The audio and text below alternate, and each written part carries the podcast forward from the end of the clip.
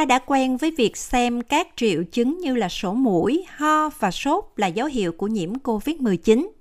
Nhưng hiện các cơ quan y tế đang cảnh báo người dân trên khắp bờ biển phía đông của nước Úc phải cảnh giác cao độ với bệnh sởi. Ít nhất 3 trường hợp mắc bệnh có khả năng lây nhiễm cao đã được ghi nhận tại các địa điểm ở Sydney, Melbourne, Brisbane và ACT, có khả năng là đã được đưa đến Úc từ nước ngoài. Các triệu chứng thường bắt đầu bằng sốt, đau mắt và ho, sau đó phát triển thành phát ban đỏ, loang lỗ bắt đầu ở đầu và lan khắp cơ thể.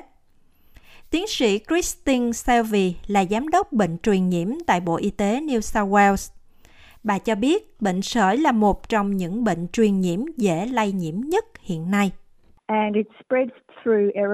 Bệnh lây lan qua các hạt chất lỏng siêu nhỏ phát tán trong không khí. Nó dễ lây lan đến mức đôi khi người ta sẽ mắc bệnh khi đi vào cùng phòng với người mắc bệnh sởi, chỉ 2 tiếng đồng hồ sau khi người mắc bệnh sởi rời khỏi phòng. Mặc dù Úc nhìn chung được bảo vệ bởi tỷ lệ tiêm chủng rất cao, trên 95%, nhưng luôn có những người trong cộng đồng không thể tiêm chủng. Tiến sĩ Selvey giải thích, những người có nguy cơ bao gồm những người bị suy giảm miễn dịch hoặc mắc một loại tình trạng sức khỏe khác và các em trẻ nhỏ. Chúng ta cần tất cả mọi người được bảo vệ để bảo vệ những người không thể tiêm chủng, cũng như trẻ em từ 6 cho đến 12 tháng tuổi. Trước khi tiêm liều vaccine đầu tiên, kháng thể của người mẹ khi đó đã sắp hết trong hệ thống của trẻ, cho nên những đứa trẻ đó dễ bị mắc bệnh sởi. Bệnh sởi có thể dẫn đến một bệnh viêm phổi khó chịu, đôi khi nó có thể gây ra viêm não và sau đó hiếm gặp hơn. Có một tình trạng rất nghiêm trọng gọi là viêm não toàn bộ, xảy ra sau 7 cho đến 8 năm sau khi bị nhiễm sởi và thường dẫn đến tử vong. Vài năm gần đây đã chứng kiến sự sụt giảm toàn cầu về tất cả các loại chương trình tiêm chủng, dẫn đến sự bùng nổ các ca mắc bệnh sởi trên toàn thế giới. Tổ chức Y tế Thế giới WHO đã đưa ra cảnh báo về sự lây lan của bệnh sởi sau khi số ca mắc bệnh hàng năm ở châu Âu tăng từ 941 lên hơn 42.000 ca chỉ trong 12 tháng.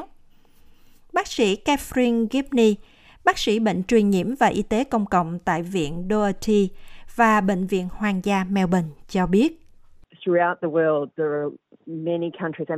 Trên khắp thế giới, có nhiều quốc gia, đặc biệt là những quốc gia có thu nhập thấp, cơ sở hạ tầng y tế dễ bị tổn thương và tỷ lệ tiêm chủng thực sự giảm rất nhiều trong thời gian diễn ra đại dịch COVID. Có khá nhiều nước mà cứ 3 trẻ em thì có 1 trẻ em không được tiêm chủng bất kỳ loại vaccine y tế nào.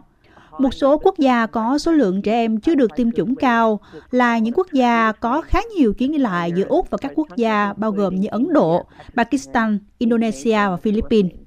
Ở Úc, vaccine sởi quai bị rubella kết hợp được tiêm 2 liều và miễn phí cho bất kỳ ai sinh sau năm 1966. Đó là bởi vì những người sinh trước năm 1966 được hiểu là có khả năng miễn dịch tự nhiên thông qua việc tiếp xúc với virus từ thời thơ ấu, trước khi vaccine được phát triển.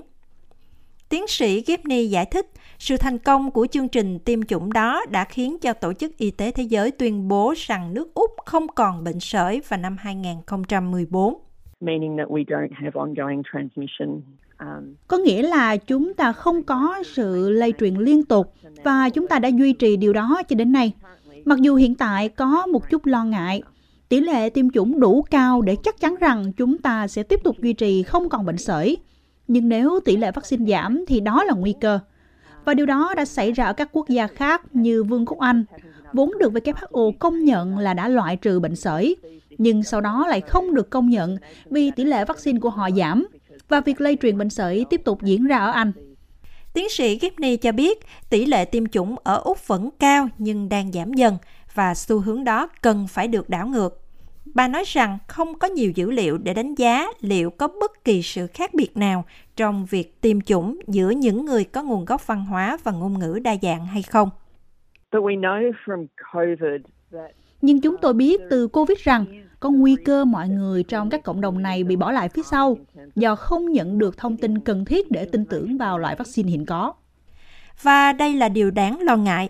Tiến sĩ Gibney nói, bởi vì nó có xu hướng dẫn đến tỷ lệ tiêm chủng thấp hơn và do đó tỷ lệ lây nhiễm cao hơn đối với những người đó. Tiến sĩ Nicole Higgins là chủ tịch trường bác sĩ đa khoa Hoàng gia Úc. Bà cho biết, điều bắt buộc là mọi người phải bảo đảm rằng mình đã tiêm cả hai liều. Đồng thời, bà cũng giải thích những gì cần làm nếu như bạn không chắc chắn về tình trạng tiêm chủng của mình. Ở Úc chúng tôi có hồ sơ và trước đây thông tin này đã được ghi vào một cuốn sổ, nên một số phụ huynh sẽ ghi lại điều đó. Chúng tôi cũng có thể kiểm tra khả năng miễn dịch của mọi người thông qua xét nghiệm máu. Tiến sĩ Higgins khuyến nghị những người không chắc chắn về lịch sử tiêm chủng của mình hoặc lo lắng rằng mình đang có các triệu chứng thì nên đến gặp bác sĩ. Tuy nhiên, nếu bạn cho rằng mình mắc bệnh sởi, bà Higgins cảnh báo điều quan trọng là bạn phải gọi điện trước để bác sĩ gia đình có thể thực hiện các biện pháp phòng ngừa tại phòng khám nhằm tránh lây truyền căn bệnh cực kỳ dễ lây lan này.